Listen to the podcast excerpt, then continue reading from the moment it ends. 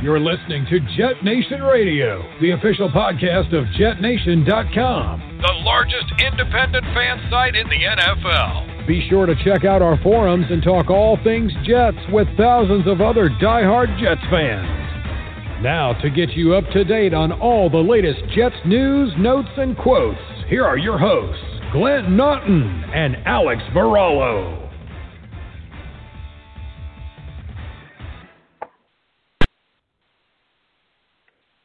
Good evening, Jet Nation. Uh, welcome back, and thank you for stopping by.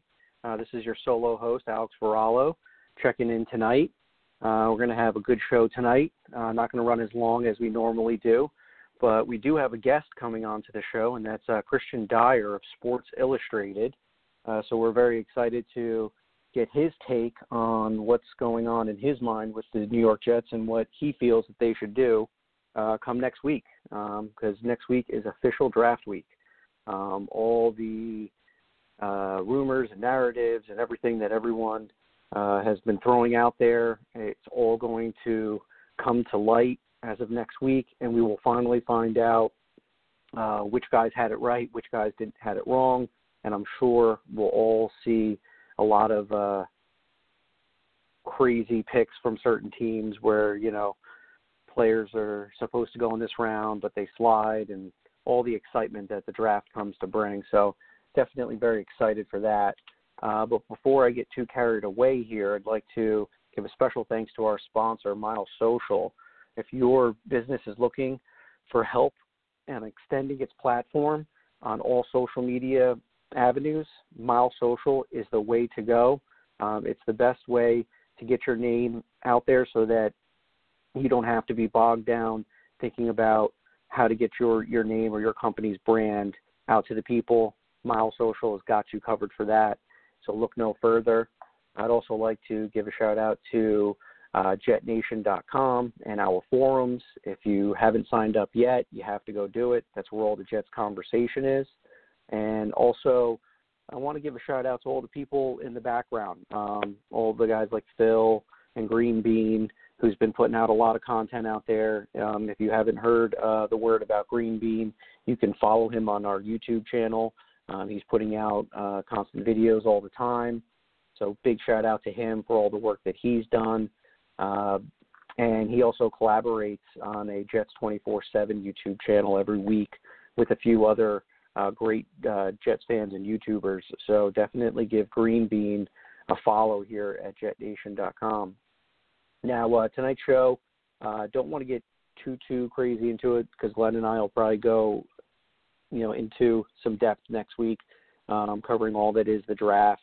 So tonight, what I'm going to do is I'm going to talk about uh, a couple uh, free agents uh, that I feel that are going to be big impactful players to the team uh, this that they've signed this off season, and uh, I'm also going to throw throw you guys some of my favorite prospects uh, that I haven't had an opportunity to cover yet, and um, to throw in some sleepers in there for you guys too, uh, for where my mind is at. So a little bit of free agent talk, a little bit of draft, uh, my favorite draft prospects, a couple sleepers, and uh, you know, we're definitely looking forward to, to hearing what uh, Kristian has to uh, offer for us tonight. Um, so all has been a little quiet um, on the Jets front right now. Uh, they believe that they still have a couple players that they need to sign that haven't come to ink. Um, one of them, I believe, is Jordan Jenkins. Now, the Jets' uh, salary cap situation is not as great as we all thought it was going to be.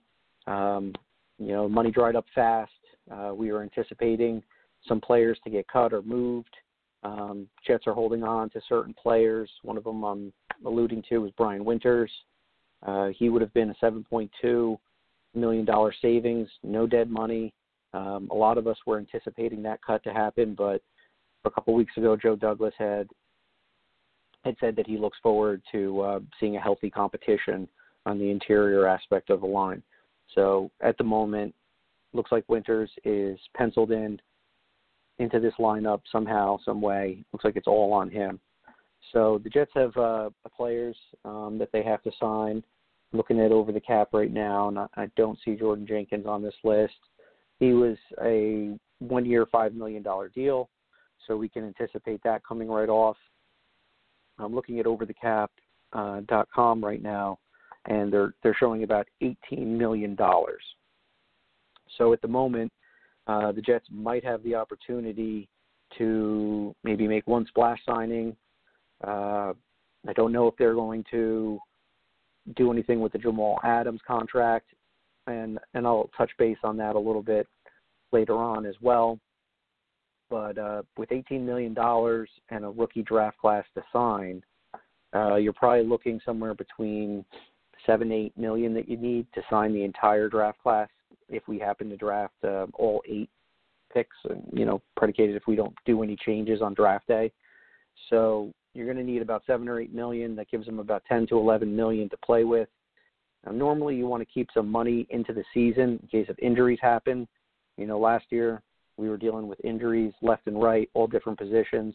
So you do need some some money, let's say between five to seven million, to carry you through the season.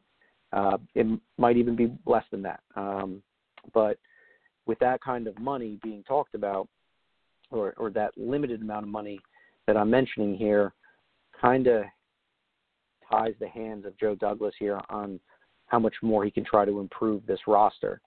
So unless if he does decide to make some tough cuts, uh, it does not look like there's going to be any huge signings that can be anticipated right now. Now there's a possibility to maybe trade some players or uh, possibly move one of our picks and and try to acquire another team, but that also comes with what kind of contract does that player have that they're going to try to trade for. I don't have anybody to to offer or an example, but you know I've seen a lot of chatter on Twitter. You know we should trade for this player, we should trade for that player. You have to remember that those picks that we're going to be sending away don't come they come at a price. If we're going after Trent Williams or going after Jason Peters or if we just feel that there's another offensive lineman that we can trade for, a possible cornerback that we could trade for, uh, it's going to come at a price. And if they're going to be a decent player, it's going to be a hefty one. So the Jets have to be very smart how they spend their money uh, and and what they're going to do. Uh, my guess is that they wouldn't do too much. Um, they probably want to see how this draft unfolds uh, because there are still some decent names out there uh, in free agency um, that could be had. And uh, some of the top players that come to mind right now, uh, Jadeveon Clowney's name, he, I don't believe he signed yet. Everson Griffen is another edge guy that has not signed yet.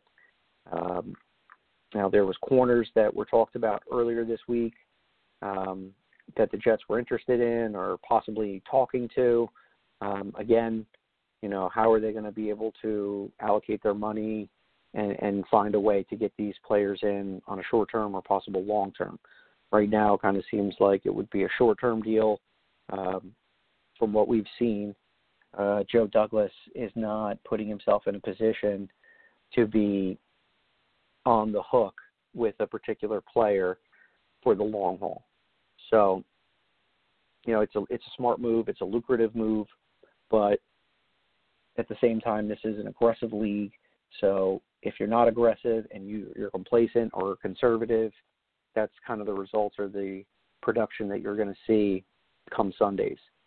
So I like what Joe Douglas is doing. Uh, I think that expectations need to be a little uh, set. We have to set the bar a little low this year with our expectations because we still have a rookie, I mean, a young quarterback that has only had two years of experience.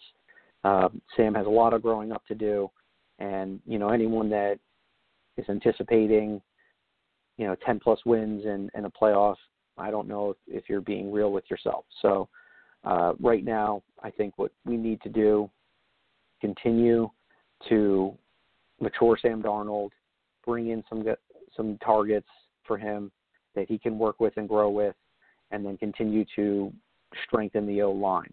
Uh, the defense, I feel, is in good standings right now. We've got a lot of young talent. We've got some good veterans on that side. We have a strong defensive line. So there's a lot of good things that you could say about the defense. Probably one or two positions away from what I feel could be elite, mainly in a lockdown corner and an edge player. Uh, so it's hard to tell with today's the 15th. We're exactly nine days away, eight days away uh, from the draft.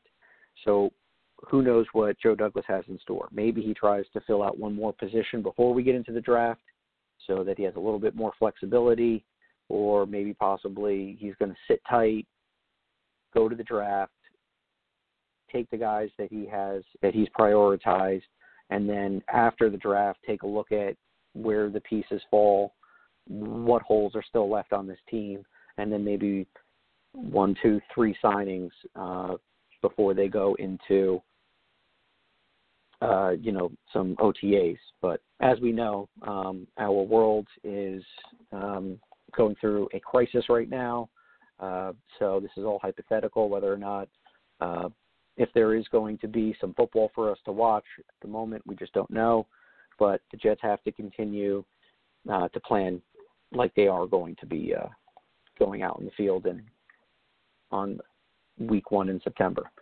So, uh, and you know that brings me it brings up a thought that that I've had um, that I don't think I've addressed on the show as of yet, and it's the difficulty that Joe Douglas is currently in.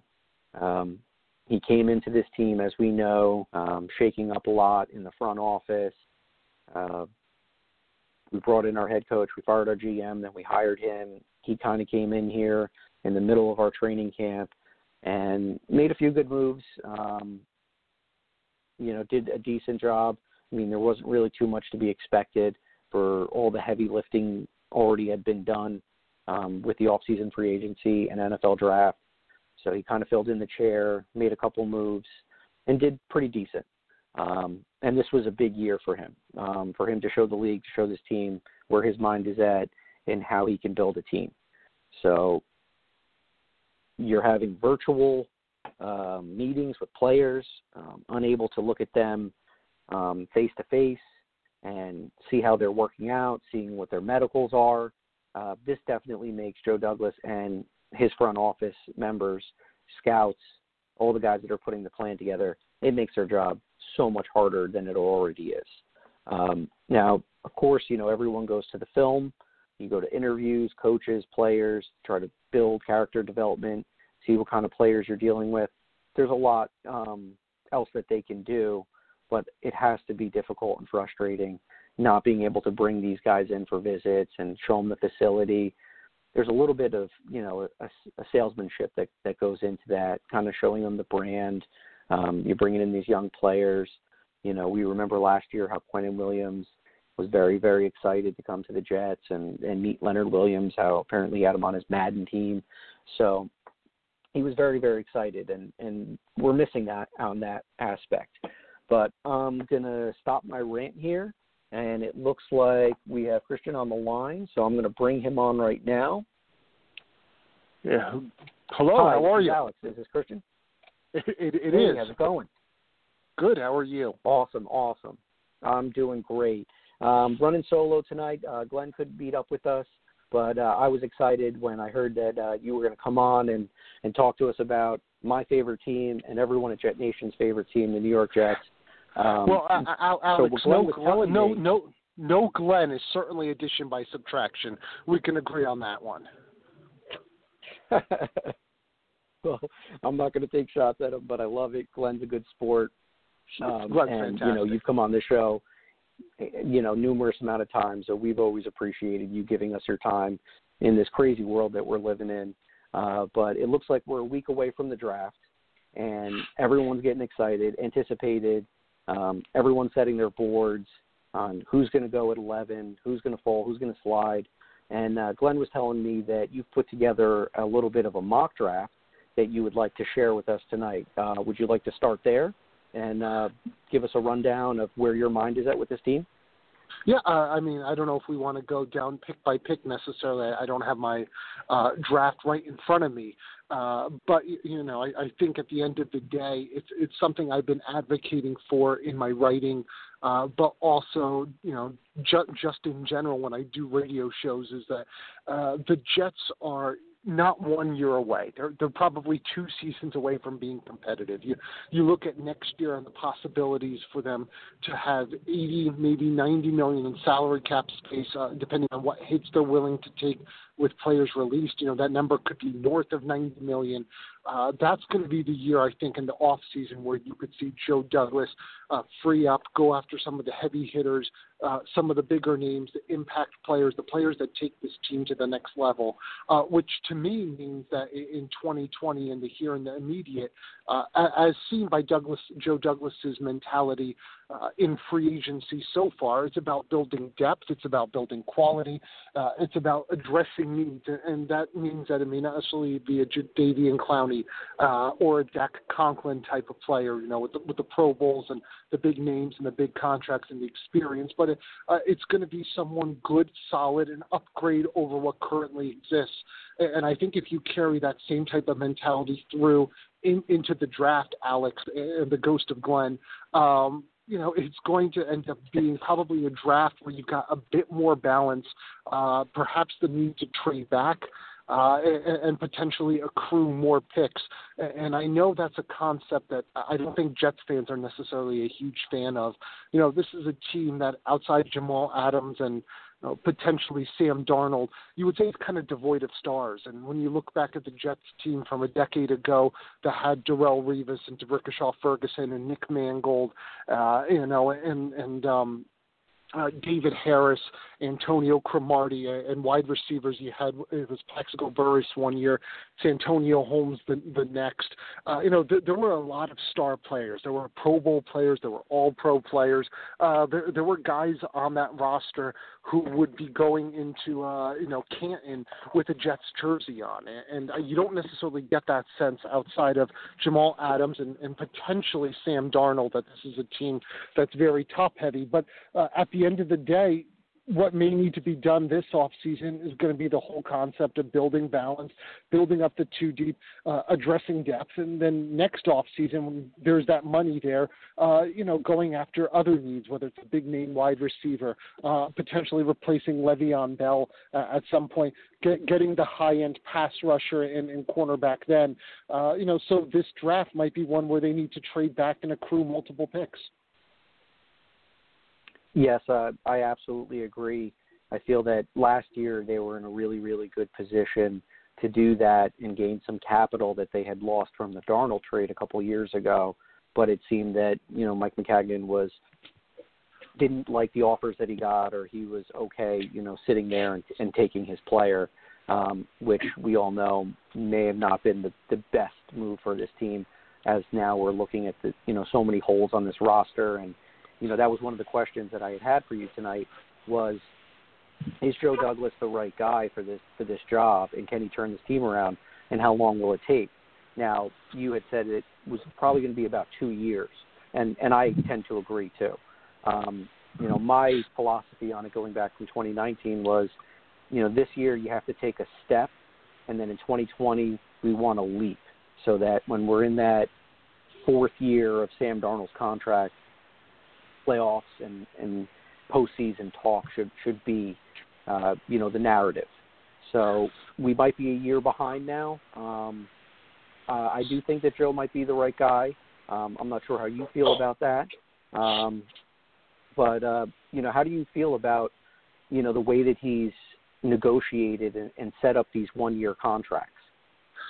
Yeah, I think it gives a lot of flexibility. Um, it may give too much flexibility because next year you might be looking at a roster with some 30 players under contract, uh, maybe even less than that, going into a, a free agency period where you have to make a lot of signings. And I think the Jets kind of had a similar off season 2015 when Mike Maccagnan spent big and, and brought in all those uh, marquee type of players, uh, impact players, and it worked. It got the Jets to 10 and 6, but then uh, it hamstrung them the next year when there should have been a step forward in, in further development.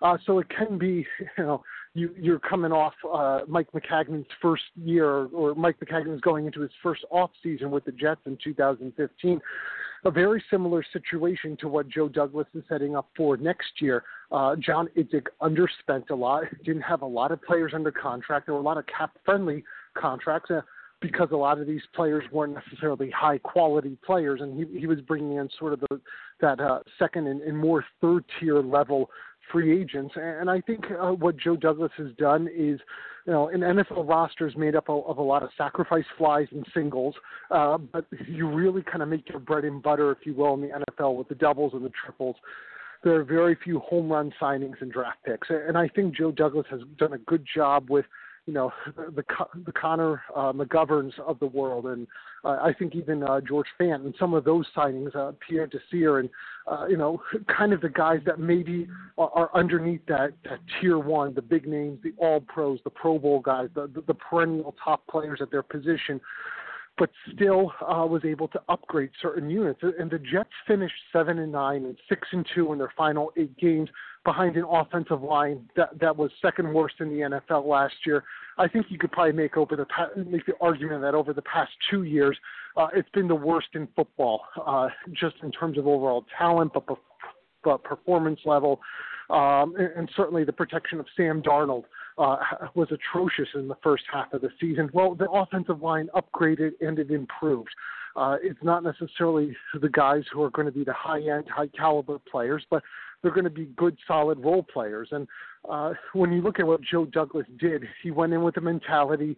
He wasn't pushed around, uh, and and it's very much that Ozzie Newsome mentality in Baltimore. And you know, we always talk about the big name players in Baltimore, whether it was a Ray Lewis or you know I know. He, there's always some argument whether he's a leader or not. But Joe Flacco is a big name player. You know, won a Super Bowl as a quarterback. Um, Super Bowl MVP. You know, there were a few of those guys on this team, uh, Suggs, uh, Haloti Ngata, players like that. And, then there was a, a drop off in terms of name recognition, but the roster was complete and replete with uh, really those tier two level guys. And I think the Jets are finally getting that. Uh, when you look at the current Jets roster, coming into the offseason, there was a handful of guys who were high end players, and then there was a significant drop off. And that's why I think perhaps trading back in this draft, and if you can pick up another couple picks on day two and early on day three, you could really begin to solidify the roster and set yourself up so that next off season it's not necessarily you're going to have to get a windfall of eight to 10 guys to come on in uh, and then you're still going to have to, you know, bring on board your depth players. Instead, it's going to be signing those few handful of guys that get you over the hump, uh, so that a team that you know this year may be five and eleven, six and ten, seven and nine again because it's a tougher schedule, uh, can then take that step forward and be a nine and seven, ten and sixteen because they've got a core, they've got depth, they've got nucleus, and you see what Joe Douglas is trying to do with these one-year contract and three-year contracts is uh, you know, prove yourself on the one year contract, and the three year contract gives a lot of cap flexibility after year two. Yeah, I absolutely agree. Um, I really like the way that he structured these deals so that, you know, in the event that, you know, Fant or um, Roten or um, even Alex Lewis, um, if any of these guys get injured or don't work out or, you know, they just happen to struggle, uh, we're not tied long term to them, and that gives him the opportunity to hit the free agent market again next year and try to build uh, build a better offensive line, or possibly draft some young guys on day two, day three yeah, that you and, can and develop this is a good draft on day two. for next year. This, yeah, this is a good draft on day two, and I didn't mean to cut you off, Alex. I just got so excited talking about the draft. Um, oh, absolutely. It's a good, it's a good draft on day two. Yeah, it's a good draft on day two, and particularly the interior offensive lineman. And I think you're looking at some guys like I'm really high on Robert Hunt, uh, who from Louisiana, not LSU, but from Louisiana, a smaller school prospect who's going to be there probably in the third or the fourth round. And, and you know, fireman Ed's favorite guy, uh, Matthew Hennessy from Temple. Uh, he's going to be someone who's going to be uh, gone on day two, but if the Jets again accrue multiple picks, might be able to take him, develop him for a year, use him as a swing tackle, and then make a decision what they want to do. Uh, if they go with tackle in the first round uh, with George Fant and what they do in 2021, because that is a cap friendly contract in 2021 if they decide to move on. So uh, at the end of the day, it's a very good draft. When you look at, Lemieux out of Oregon, uh, is a guard to keep an eye on, and you know some of these other names that are going to be popping up. Cushenberry, um, is an, is another player that I like. I think there's some guys that are day two and day three where uh, if the Jets were to stow them away for a year, basically put them up, put them on a redshirt season, and kind of did what they uh, did with Matt Slauson, uh, what was, what was that a, uh, a decade ago, uh, develop, groom, and then uh, integrate uh, kind of at the end of this season, begin to give them more reps, more opportunities in games, activate them for games. Uh, these could be players who can step up on rookie contract, day two, day three rookie contracts who could make uh, Joe Douglas's life an awful lot easier because some of these bigger names uh, that were signed on the offensive line could be vulnerable uh, next offseason because you've got a, a slew of rookies coming on board who are ready to step in. It would make the rebuild an awful lot easier if Joe Douglas got two contributors to the offensive line uh, from this group. Yeah, and you bring up a great point about the day two scenario because naturally that the way that the draft has unfolded you don't really see a lot of interior offensive linemen going in the first round, you know, mm-hmm. unless if you have somebody um, who just slipped my mind right now, like the guard uh, that went to the Colts a couple years ago in the top sure. five. Um, I can't believe I forgot his name right now. But but, but, but there's um, some good ones in this draft who could be first round, such as Cesar Ruiz uh, out of Michigan, who's kind of in that round one, maybe early day two pick uh, maybe not the right fit for the Jets at that point, but when you look at uh, you know some of the other players, Jonah Jackson out of Ohio State is a player I'm very high on. So, uh, you know, he was a Love multi-year Jonah. starter at Rutgers. Went um, went for his fifth-year graduate transfer season at Ohio State. Took another step forward proved he could play at a high level of competition, was voted a team captain as a fifth year graduate transfer, which says something. Uh, and he's somebody who maybe can't necessarily step in day one and be a plug and play starter for the Jets. I think he could be, but he doesn't have to be with the moves that were signed. But come 2021, I think you could probably pencil him in and, and maybe keep the pen nearby to make it permanent because he has starting uh, qualities that, that should translate well to the NFL. So the, the Jets could set themselves up well in this draft if a they trade back from number 11, which is probably a whole other topic that, that we want to hit. Uh, what do they do at 11? But uh, b accrue some of those picks and be able to stow away so that you could you know really put this rebuild into high gear. Absolutely, and Jonah Jackson definitely is one of um, my favorite uh, in this class, and what I really liked about him is how he had a little bit of experience at center and at guard. So you have mm, somebody yeah. that's flexible that has a lot of experience on the inside, and we know that kind of the way that this offensive line has been built, uh, there's a lot of opportunity for anybody to go and get themselves a starting job. But let's talk about the 11th pick right now. Um, so let's just say there's no trade suitors, um, and you're stepping into Joe Douglas's role right now uh, if you had to go and, and take somebody at 11, who would be your top target? Yeah, I, I really like Andrew Thomas. I've, I've liked him for a while. Uh, when you first start looking at names in January and February, and, and I watch a lot of college football, and I'm familiar with Thomas, and you know, know know know that he's been a quality player. He was originally thought to be that first tackle off the board type. Um, he was projected in a lot of drafts to be a top five, top six pick uh, in a, in a lot of mock drafts. Uh, the only reason why he's not currently there is, just because uh, Mekhi Becton and Tristan Wirfs had tremendous combines, and I originally had the Jets going with Wirfs uh, when I did my first mock draft uh, at number 11. Uh, if Wirfs is somehow there, uh, I think the Jets need to run to the virtual podium and, and put down the card there and you know, even if they could get those multiple picks uh, on day two and day three, I think Wirfs is probably that quality and that caliber of player. And we talked about Jonah Jackson having position versatility.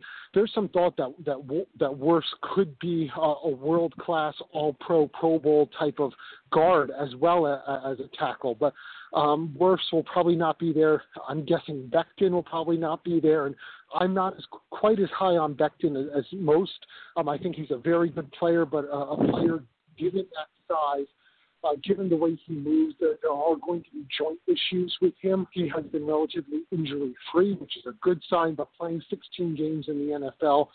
Uh, at that size, I always have a little bit of concern about joints and cartilage and tears, and uh, making an investment at number 11 um, for someone who is so physically large, uh, even though he moves well, uh, is a bit of a concern for me. So I think if Andrew Thomas is there, you take Thomas. But if you have the opportunity to trade back, um, I, I'm going to deviate for a moment. Uh, I've been on the Josh Jones hype train for a while, and I don't know if we want to talk any more about that. But I think he's someone oh, yeah. who's really intriguing. Not number 11. Um, you know, I don't know if you want to go into Josh Jones or not and what they could do. Yeah, uh, but I, but but I certainly think that well, you know, if the opportunity presents itself, whether it's with Tampa Bay uh, at number 14, uh, you know, there's going to be some possibilities perhaps with Dallas. Uh, who, who's, who's picking at 17. They may want to move up uh, if one of these wide receivers, CeeDee Lamb or Jerry Jeudy, were to fall in the draft. Uh, I could see a team like Dallas uh, potentially having interest in moving up. I, I, Dallas has number 17 and, and I believe number 45 in the draft in the second round. Uh, that could certainly be enticing for the Jets as they could then look to get defensive back uh, and wide receiver uh, a little bit later in a very deep second round this year. Uh, and then even uh, within the division, making a trade potentially, uh, depending on where Justin Herbert falls, um, and what Miami does with their first first round pick uh, if they were to go with a Tua or they were to move in some other direction because of the way the dominoes were falling. Uh, you know, if you if Miami was willing to trade up for uh, the Oregon quarterback, quarterback it, it could make an interesting scenario because Miami has 18, 26, and 39, uh, as well as I believe a couple other uh, day two picks. So there could be the possibility for the Jets. Uh, it might need to be a little bit of a ransom because you're dealing within the division and potentially a quarterback. Uh, for the Jets to move back in the draft. Now, uh, Josh Jones out, of Houston is probably someone that a lot of people don't know a whole lot about. He's a left tackle. He was a four-year starter at Houston. Uh, he showed very well in the Senior Bowl. I know people don't think so, but he showed very well in Senior Bowl week practices. He interviewed very well. And uh, you know, in a game, it's a little bit different uh, just because you haven't played with that line. But when we talk about individual workouts and practices, uh, J- Jones was exemplary. He had an outstanding Senior Bowl week. He looked good in the combine. He, he showed the numbers he needed to, the strength. Uh, he doesn't have a, a lot of bad fat on him at all, if any. Uh, he moves well and powers into the second level. Uh, he's he was in a pro style system, which is a huge advantage. Uh, and he was a four year starter at Houston. I know that's not a Power Five program. You know, we're used to the Alabamas and Iowas and Ohio States and Clemson's and, and Michigan's. Uh, but, uh, but I think playing at the level he did, they played against Oklahoma um, this past year. Central Florida, who's a, a top 25 program, Cincinnati, who's in the top 25 this year, Navy, who's in the top 25.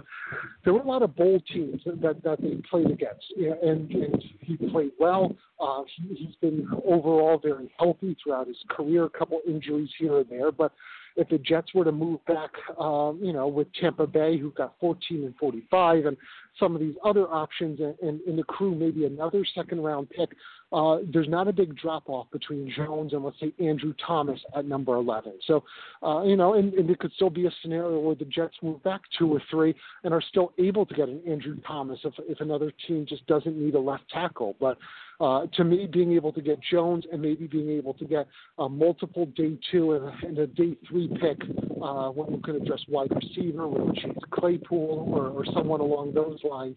Um, Bryce Hall is a cornerback who could be there for the Jets in the middle part of the second round. Uh, you you could get a couple really good starters uh, and create an awful lot of uh, intrigue going into 2021 uh, because you've got guys signed to cheap contracts. Yeah, and um, you know Josh Jones for Glenn and I, uh, we're both very high on him. Um, oh, he's fantastic. You know, one of the things that you had mentioned is that he has the most experience of all the the tackles that are coming into this the conversation of the first round. Uh, so you know that's a big thing for me here is how long have you been doing your job and how well have you been doing it? And his numbers are phenomenal in um, pass pro sets as well. Um, yeah, he, he's well, let which, very which very low which, amount of pressures. Yeah, which is certainly going to be very appealing with what the Jets are trying to do and Adam Gase is trying to do. Uh, you know, in terms of his offensive line and, and what he wants. Uh, to, to, to me, Jones could be that that pick. You don't make it at 11 necessarily, but Uh, if you're able to find the right dance partner and you don't move back too far in the first round, uh, I, I think Jones could be there. If not, there could be somebody like an Austin Jackson out of USC uh, who, who could certainly be uh, a left tackle for the Jets. He's a bit of a drop off from from you know those four to five guys that we're talking about as being the top uh, offensive tackles, but I think he could do a serviceable and, and very solid job for the Jets. Uh, you know, and then there's Jedrick Wills from uh, Alabama, who uh, you know had a good combine, has great numbers, graded out very well, but he's never played left tackle. So if the Jets are convinced that uh, Wills can take that next step and can play at left tackle, uh, it's going to take a, a learning curve, or if they think George Fant could be potentially a left tackle, which is something uh, Fant has never played either, but at least he has uh, solid NFL experience, then Jedrick Wills could be someone to watch at 11 or a little bit later in the first round.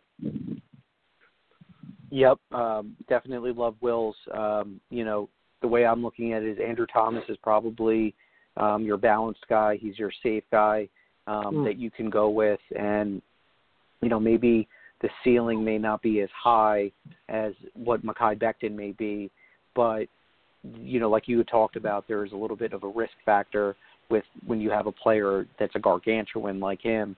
Um, obviously, the ceiling is there, but is it is it worth the risk when you can have a safe, you know, sturdy pick that can be there for you for the next five to ten years in a Thomas? And as far as Wills is concerned, you know, I've heard some takes where people say, well, he played the blind side for Tua.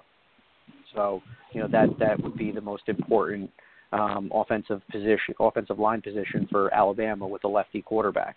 Um, you know, Jedrick's got great feet. Um, he he moves well. He does a lot of different things. Okay. Um, okay. Looks like unfortunately we just lost uh, Kristian there. Um, his call dropped, uh, but uh, if he calls us back in, I'll get him right back on the line. Um, and while I have the opportunity, uh, if you don't happen to call back, thank you very much for uh, giving us your time. And uh, looks like you just came back. Okay, Let's see if I can unmute you there. Yeah, there, there, there's Hello? nicer ways to let me. There, there's nicer ways, Alex, to let me know that, that my time is up than just to hang up on me. No, you know, I, I, I, you knew I was going to disagree. Here, you knew I was going to disagree with you yeah, you knew I was going to disagree with you about Wills.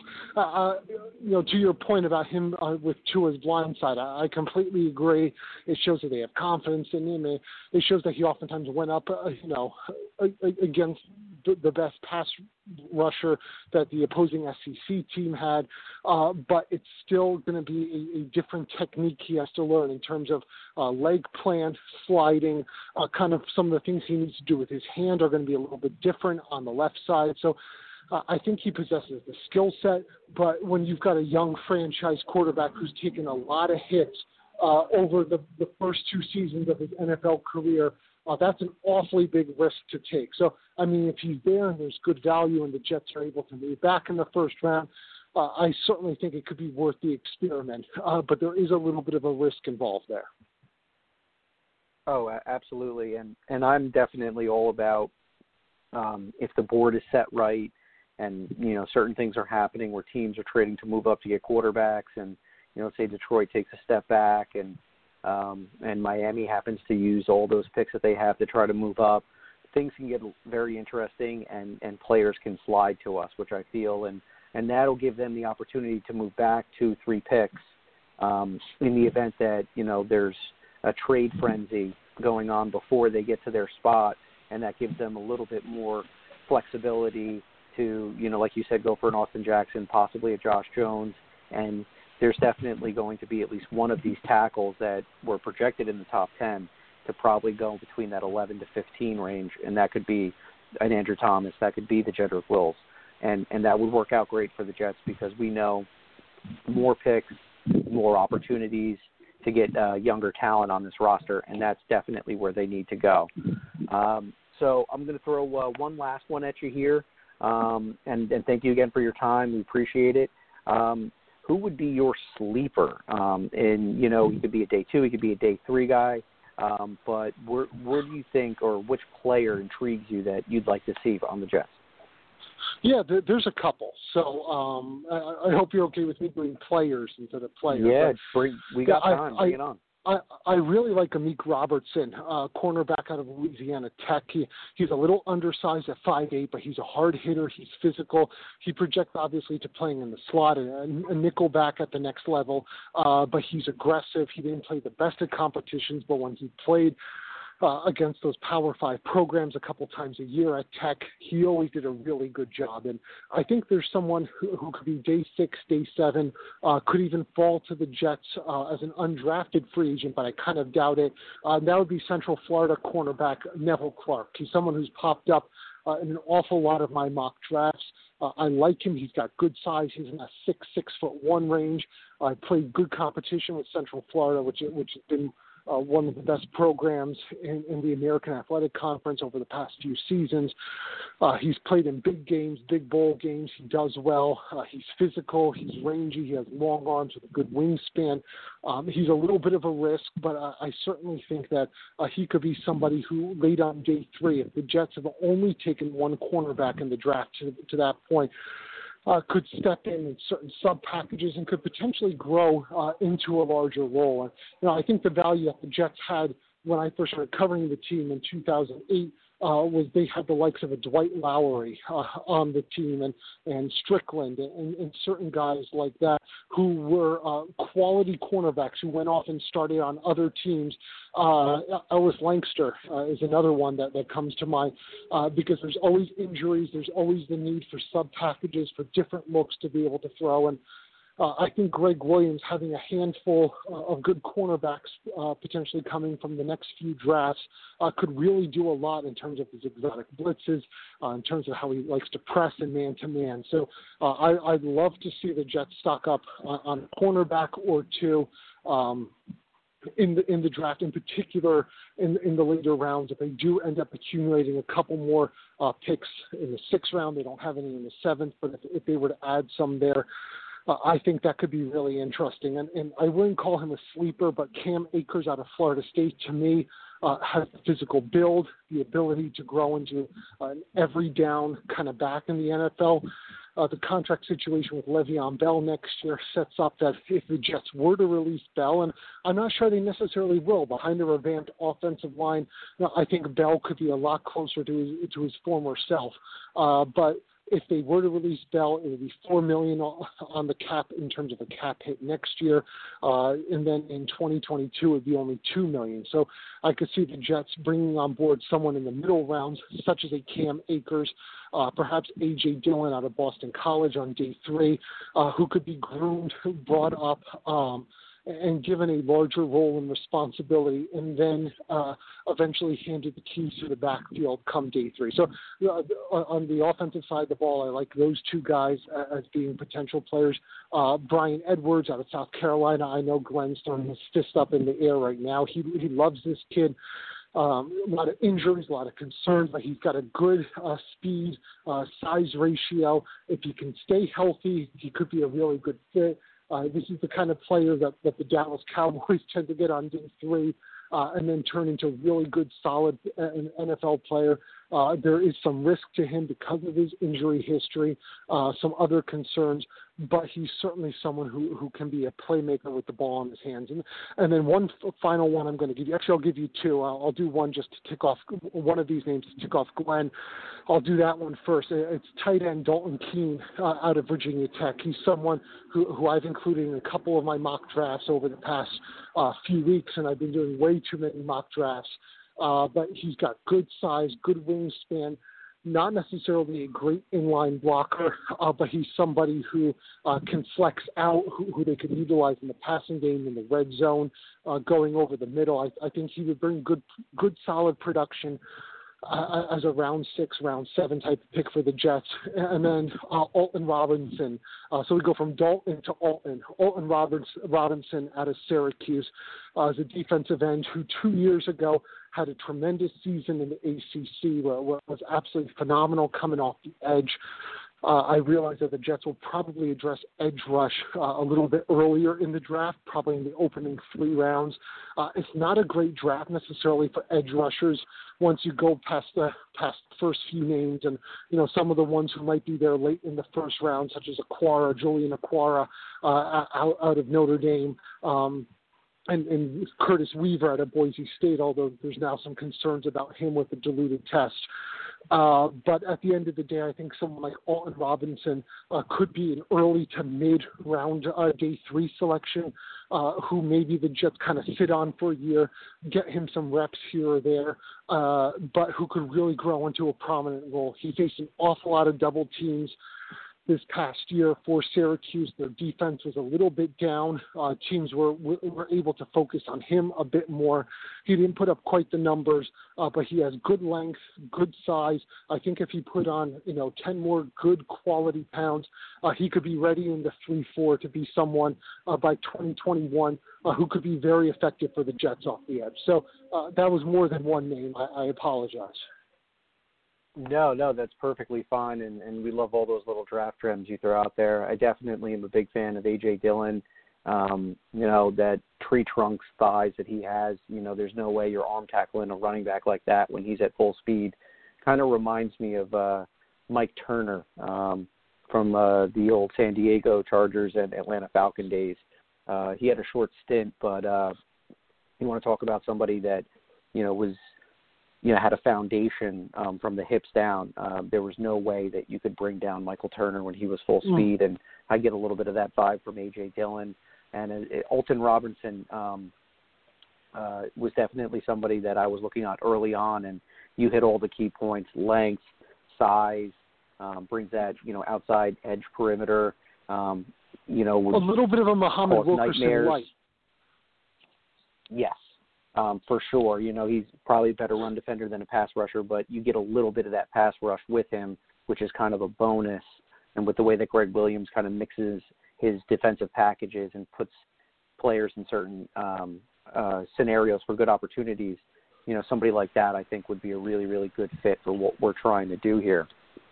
But uh, great stuff. Um, as you know, all these little gems here. I wish I could get them all out there. I'll try to retweet your information and um, you know would you like to uh, tell us where our fans can follow you and where we can get some of your awesome content yeah, I've, uh, since the fall, I've been I've been covering the team uh, for Sports Illustrated. There, there's now uh, if you go to si.com slash NFL slash Jets, that's si.com slash NFL slash Jets. We, we're trying to put out uh, you know a lot of good content, quality content, hopefully things like a discussion going. And uh, there have been some scoops on, on, draft visits, uh, which have now been video visits, video interviews over the past uh, few weeks due to the pandemic. But uh, we've got some news out there. There will be some news coming tomorrow on, on some prominent guys who have been having video visits with uh, the Jets. So uh, you know, stay tuned. And this was fun, and hopefully we'll be able to connect, um, you know, over the next couple of weeks to kind of dissect this draft. It's going to be fun. We've, we've never seen a draft like this before, and you know, I think at the end Absolutely. of the day, Alex, there's going to be a lot of players taken uh, from the combine this year, which means if the Jets have done their homework, um, because with all the pro days canceled, teams are going to stock up on what they know. Uh, but if the Jets have done their homework and they've scouted Penn State and Temple and, and Boston College and UConn and Rutgers and you know kind of the programs that are within that drive, uh, where maybe they're able to find those guys on day three and the undrafted free agents, uh, it could really be an advantage because they've got so many college programs uh, within that drive that they've been able to have access to in the ACC and the Big Ten and uh, the American Athletic Conference. Uh, if Joe Douglas is as good of a scouter as he claims, uh, you know, as the claims are about him, uh, it, it could be a real good time for the Jets to clean up. Yes, uh, absolutely. And we will have to pencil you in after this whole draft unfolds so we can um, get down and start, like you said, dissecting each player and, and uh, you know, what Joe Douglas was thinking, how these players could possibly help us for the future, and uh, where does that leave us or leave Joe Douglas to fill in the rest of the holes or gaps that we may have um, to try to turn this team around and get it on the right path. Uh, again, thank you so much for taking the time, um, and uh, we're going to probably wrap up the show in a little bit here, but you were the star. You were the rock star of this. Uh, that's all I got to say. So. Well, uh, again, let, thank let, you so let, much. Let's, let's let's let's pray that Glenn comes back and is feeling better, so that it's a little less of me for the listeners next time. Uh, well, I don't know about that. We'll we'll probably have to rock paper scissors um, for you know who's going to get more airtime on the next go around. But uh, thanks again. We really appreciate it here from Jet Nation. Have a good night. Th- Thanks, Alex. Glenn, feel better. Take care. All right. Bye bye. All right. Well, that was an awesome interview, if I must say so. Uh, that was uh, Kristian Dyer of uh, Sports Illustrated. Uh, like he had said, you could follow him at Twitter at Christian with a K, R I S T I A N R Dyer D Y E R. So give him a follow. I'll I'll be retweeting his uh, handle when we recap the show, and uh, a lot of good points that he had brought out there. Um, you know the aspect of maybe moving back a few spots and acquiring more pieces and uh, giving Joe Douglas more opportunity to bring in young talent and and you know address these big positions of need like the pass rusher and and getting a corner. Because if you look at the way um, the defensive side is put together, you have a one-year deal with uh, Brian Poole, you have a one-year deal with Jordan Jenkins, you have a one-year deal with Arthur Maulet, you have a one-year deal with uh, Pierre Desir. So maybe these guys get extended, uh, or maybe they're looking for a new job next year on a new team, and that'll just be another four or five positions on defense that Joe Douglas will have to look at for free agency next year.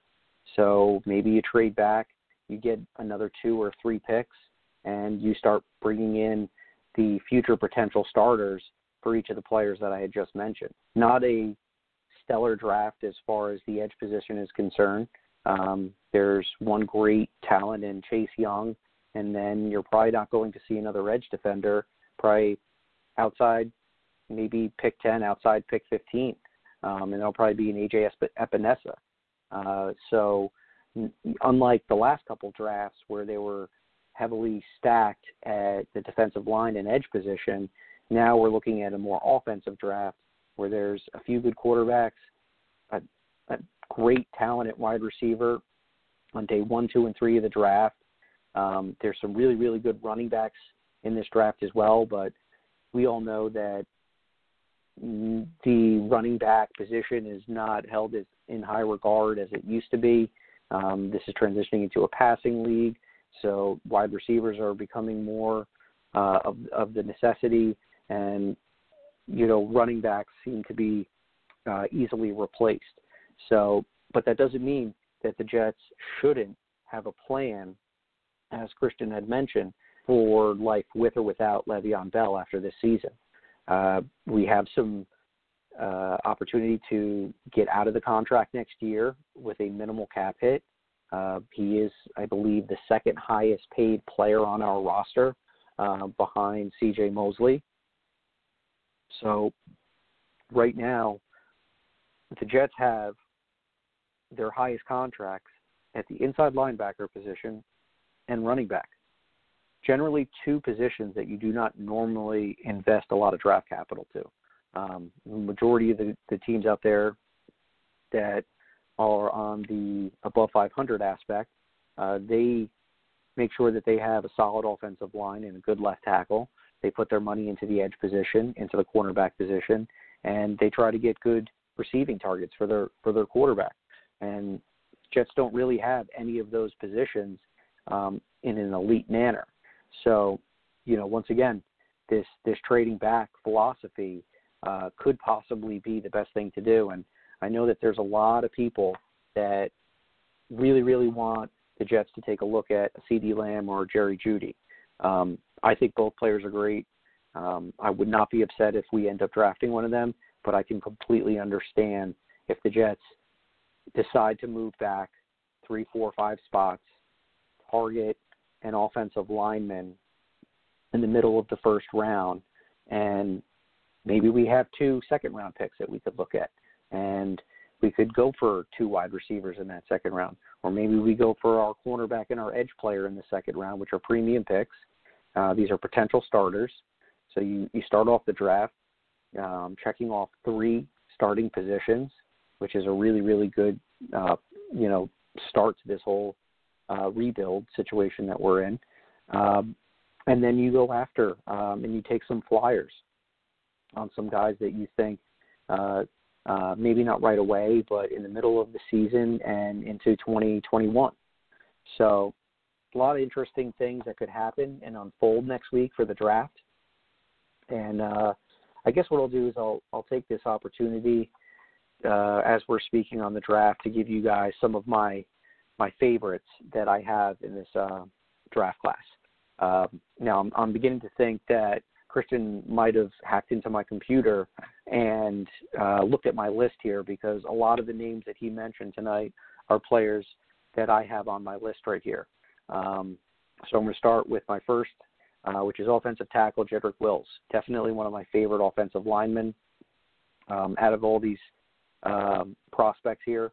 Uh, it's just something about the way, you know, with his footwork and his hands, uh, how he seems to have that that third eye in his mind, and he can uh, pick up stunts very well, and he's he's got really really good awareness. Now he did play the right side. Can he play the left side? Obviously, the Jets have need on both sides. So uh, I, I wouldn't know where Joe Douglas would see him um, if he's a true right tackle or if he would experiment with him on the left side. But he's definitely one of my. Um, next, I'm going to go to the guard position. Damien Lewis out of LSU. I talked about him several weeks ago. Um, I really liked the tenacity that he brings and a player that uh, uh, Kristian had mentioned, uh, Shane Lemieux out of Oregon, uh, probably one of the toughest uh, son of a guns that I've seen um, on film this year. And uh, another cool thing that I saw him, he was training and taking uh, extra reps as a center. So in the event that a team looks for him to to you know move him around on the inside of the line, he's willing to make the change, which is uh, definitely a good thing. Um, Joe Douglas had mentioned he wants players with versatility um, that he doesn't have to just be set into one position or one role for that that individual. Uh, as far as my centers are con- concerned, Lloyd Cushenberry, another player out of LSU, um, him and Damien Lewis. If Jets were to somehow, some way, get the two of these guys on the roster, I think that that would really, really um, be great for solidifying the foundation of the offensive line. Uh, you're getting younger. You're bringing in two players that have worked together before, um, that are very familiar with each other. So there's not going to be that learning curve of you know getting used to new players around you. Um, they've already got experience working together. I think that that would be uh, lights out. Um, going over to the linebacker position, two players here that I'm really really high on that probably no way, no how the Jets will get. Um, Isaiah Simmons out of Clemson and Kenneth Murray out of Oklahoma. I really really like uh, you know the fact that Simmons can play almost every position on defense except for defensive tackle and defensive end. You can literally put him anywhere on the defense and he'll be just fine. Don't think he has a uh, future as a outside corner, but if you want to use him as a dime cornerback or a nickel cornerback, uh, he's perfectly fine. He did a lot of slot coverage duties uh, when he was at Clemson. Uh, Kenneth Murray, um, probably that guy that you would call the off-ball linebacker. Um, I really think he's got uh, a, a good nose for diagnosing and spelling out plays and uh, getting himself in the right position. Um, I've heard some people critique about his tackling. Um, I don't see too much wrong with it, but you know that's in the eye of the beholder. Um, and you know, as far as him being versatile, I, do see him being a good fit in a three-four um, giving you an athletic pass rush. I think that he does that pretty darn well with the way Joe um, Gregg Williams kind of mixes his personnel up. I think he would be just a perfect um, fit for our three-four. Um, I'm going to go over to the cornerback position now. Um, now, this would be somebody that I would think would be in that second round. Um, AJ Terrell, I believe Glenn had him on one of his previous mocks. Um, you know, a lot of people gave him slack for uh, his performance in the national championship game when he had to go up against Ja'Marr Chase and Justin Jefferson. Now, these are two guys that are talked about as top receivers in in college football. Uh, Ja'Marr Chase, we won't be seeing until next year.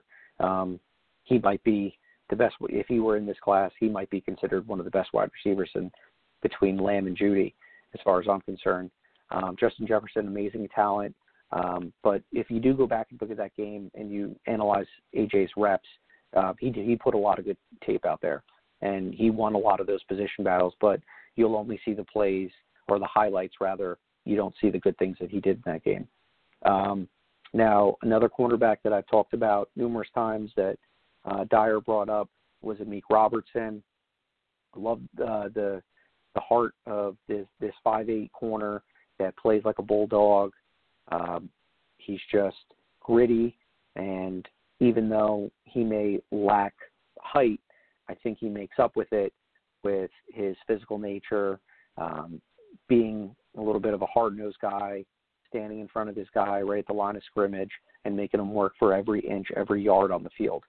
Uh, so very, very uh, uh, interesting prospect out of Louisiana Tech there and Amik Robertson.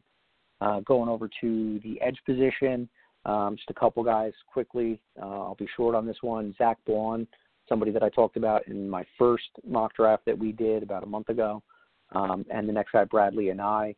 Uh, he kind of caught a lot of wind at the Reese's uh, Senior Bowl game, two, possibly three sacks in that game, and he was making, uh, I believe it was Calvin Throckmorton that was playing left tackle um, on some of those snaps, and uh, pretty much beat him with a nice speed rush, good bend, good flexibility. Um, maybe not somebody that you'll see in the second round, could possibly be a third or fourth round uh, draft pick, but situational pass rusher Jets definitely could use one of those.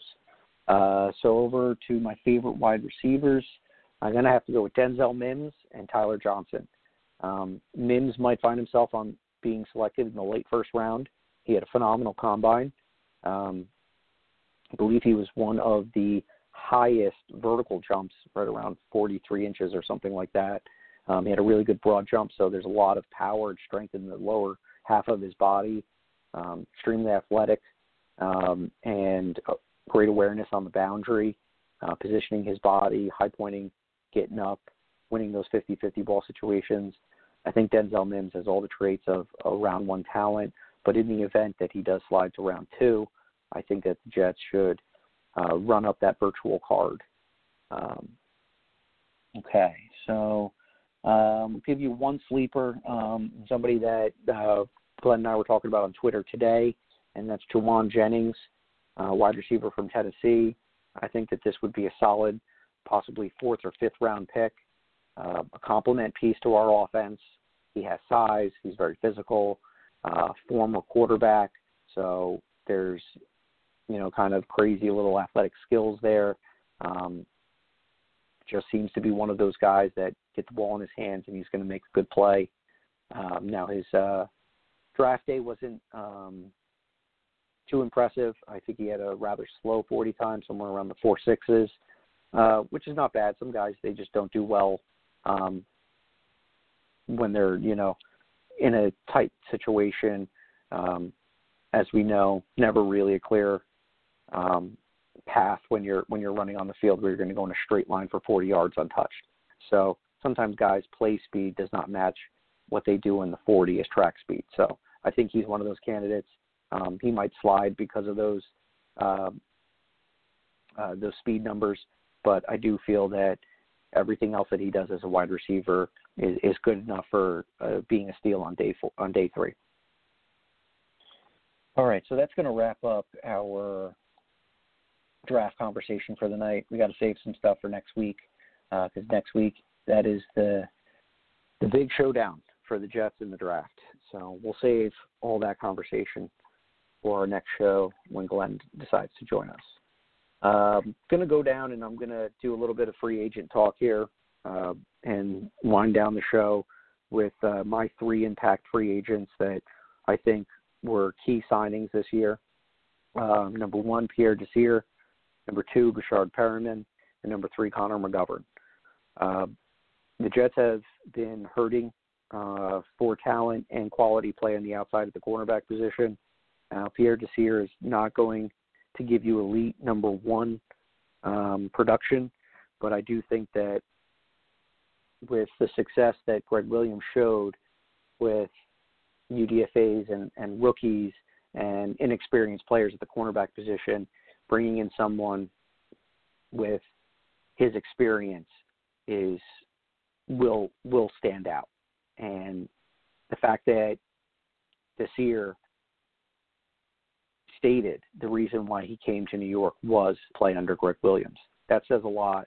So I'm kind of expecting uh, some good things to come from him, and hopefully we start to see better play on the outside from what we've seen in the past. Uh, Breshad Perriman. Now we know the Jets need more targets. Um, we lost Robbie Anderson this year. We needed somebody that could stretch the field and be something of a threat uh, to keep teams honest rather than stacking the box with seven or eight players and you know, trying to shut down Le'Veon Bell and put pressure on Darnold. You need somebody that's going to keep the defense honest and make them have to adjust their scheme uh, to make sure that they have somebody to protect the, the deep part of the field with Perriman on there. So I really like what he's going to bring as a complementary piece to this offense.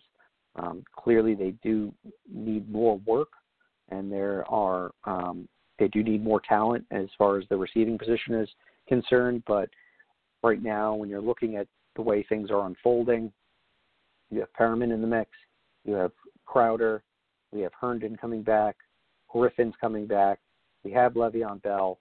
Uh, you know, I know that we signed um, Dorsett, and uh, we have um, I always forget if it's Jeff or Vincent Smith. Twitter, I'll leave that to you to correct me. So not a lot of depth here. Um, I'm, I'm definitely anticipating the Jets draft at least two wide receivers. Um, Glenn seems to think that they're going to draft three. I'm perfectly fine with that if that's the scenario. Uh, more targets, more talent. Um, as we know, it's hit or miss, um, and nothing is uh, set in stone when it comes to taking draft picks, especially when you're talking about scheme fit and you know were they in a system in college and that's where why they were so successful? And they transition to the NFL play? And you know how far uh, will or how long will it take them to become an impact player uh, for the offense? So uh, you, you know the more players you bring in at that position the higher the probability is that maybe you find someone that will be a keeper for the long term. So lastly Connor McGovern um, now we see him as the center, um, which is probably the most important um, position for Sam Darnold uh, to work with. Now this is quite interesting because this will be the third year um, going into Sam Darnold's career where he's working with a new center. Um, it always seems that the default guy has been Jonathan Harrison, um, who's been our backup and has come into a starter's role two years in a row. But this will be um, the third or fourth center that he's had to come to work with. So uh, it'll be interesting to see, you know, can McGovern um, be the glue that's needed to solidify this uh, the interior aspect of the offensive line. Um, he's going to have a big part of it. I feel putting him in at center, but you know, like Dyer had mentioned earlier, if the Jets find themselves in a position to get a Lloyd Cushenberry or even a Cesar Ruiz if he happens to slide out the first round and he's there at pick 48, I think the Jets need to pull the trigger there, put the young rookie in at center, and then you have McGovern competing for either the left or the right guard position. And now you're talking about Alex Lewis, McGovern, Winters, and Roten as your your four guards going into this year. Um, that's going to make good competition. It will definitely and hopefully make uh, the offensive line stronger. And, uh, you know, that's all that this offseason has been about finding ways to protect Sam Darnold. So, in the opportunity that the Jets can get a center out of the draft, I think that they should do so. Um, maybe he has the talent to play guard and McGovern stays at center, but the fact that McGovern has experience playing guard and center uh, gives the Jets um, a lot of different avenues that they can go on when draft rolls around. Uh, so let's see how much time we got here. Okay, so we've got a few minutes left for the show.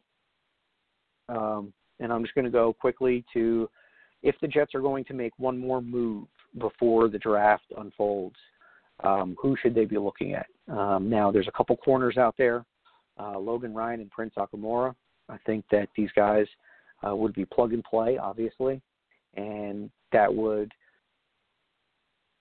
have one less uh, position to worry about going into the draft. So if you find a way to get one of these two guys, your pretty much base of your defense is set as far as the secondary is concerned, and you don't have to use a premium pick on cornerback.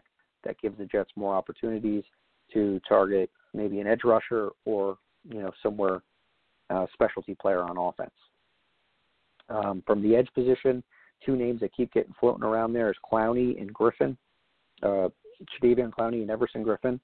Now Griffen is a little bit older, but if you are looking for someone to give you that that edge presence, uh, maybe you find a one-year show-me deal, um, maybe around seven, eight million. If he's asking for double-digit numbers, clearly the Jets do not have the uh, capital to do so. But it's been several weeks into the the free agency process. Um, these guys have not found their teams yet. Um, a lot of teams are kind of running out of money, and it really seems with the way uh, this whole off season has done, not being able to uh, do the face to face with the draft prospects. Um, teams are really, really being conservative. It seems now with these free agent signings, and things have tended to slow down a little bit. People want to see, you know, what are we going to do with the draft? How's it going to unfold? Let's get our guys, and then once draft weekend's over, uh, you know, it's going to make their jobs a lot easier knowing which positions they need to zero in on. So I kind of feel like a lot of teams are doing that right now, and who knows, somebody's going to get a bargain with one of those edge pass rushers. Um, hopefully it's the Jets, but you know, like I said, with their salary cap situation, maybe not as likely. Uh, and my last that I'll throw out here, Taylor Gabriel and Rashard Higgins. These are not world beaters uh, at wide receiver. I think they're complementary pieces.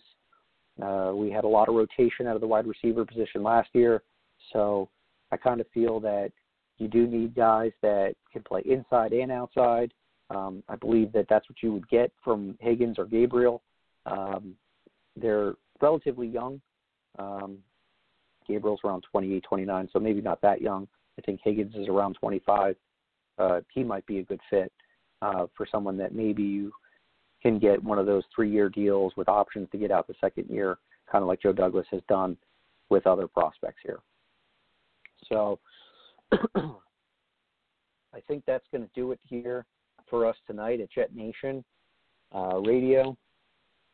Uh, thank you again for Kristian Dyer of Sports Illustrated coming on, giving us your insight on this team. A lot of good draft nuggets and gems that he threw out there. Um, a lot of names that I penciled down, like Nevelle Clarke. Definitely going to be putting him in on my film watch, uh, maybe tonight and uh, possibly down uh, for this weekend as well. Uh, so we got one more week, Jets fans, and uh, the draft will be upon us before we know it. So please um, give us a like, give us a review on uh, Apple Podcasts if you can. Um, we really, really would appreciate that. The more reviews and the more likes that you guys give us there, the higher up the totem pole our podcast will go. We want to grow. We want to bring you guys a better brand. If you guys have any um, on how to make this show better, um, you know, we, we take it all. Uh, we have thick skin here. So let us know how we're doing. Uh, we, we would appreciate your feedback. Um, don't forget to go to jetnation.com for the forums uh, where all the Jets conversations at. Um, they've got a great app, good articles going out, uh, you know, left and right from Glenn and Dylan. Um, you know, also talked about Green Bean earlier in the show that's doing some YouTube stuff and some Instagram videos. Um, so you can go check us out on Instagram. We're on YouTube. Uh, we have a Facebook page. Uh, obviously, we have the Twitter account. So Jet Nation, we're we're trying to get out there um, to give you guys the best content, and um, obviously, um, who doesn't want more Jets uh, content? I know I do. So thank you here um, for for myself, Glenn, and everyone at Jet Nation. Everybody, be safe. Uh, we got one more week, and we'll finally be here. Um, probably going to do about 100 more mock drafts between now and and day one of the draft. Uh, because what else are we going to do with our times? But thank you guys for for coming in. Uh, we appreciate you, and uh, have a good night, everybody. Thanks for listening. You're listening. Thanks for listening. Be sure to follow us on Twitter at Jet Nation Radio. Glenn is at AceFan23 and Alex is at NY Jets Life 24. Until next time, go Jets.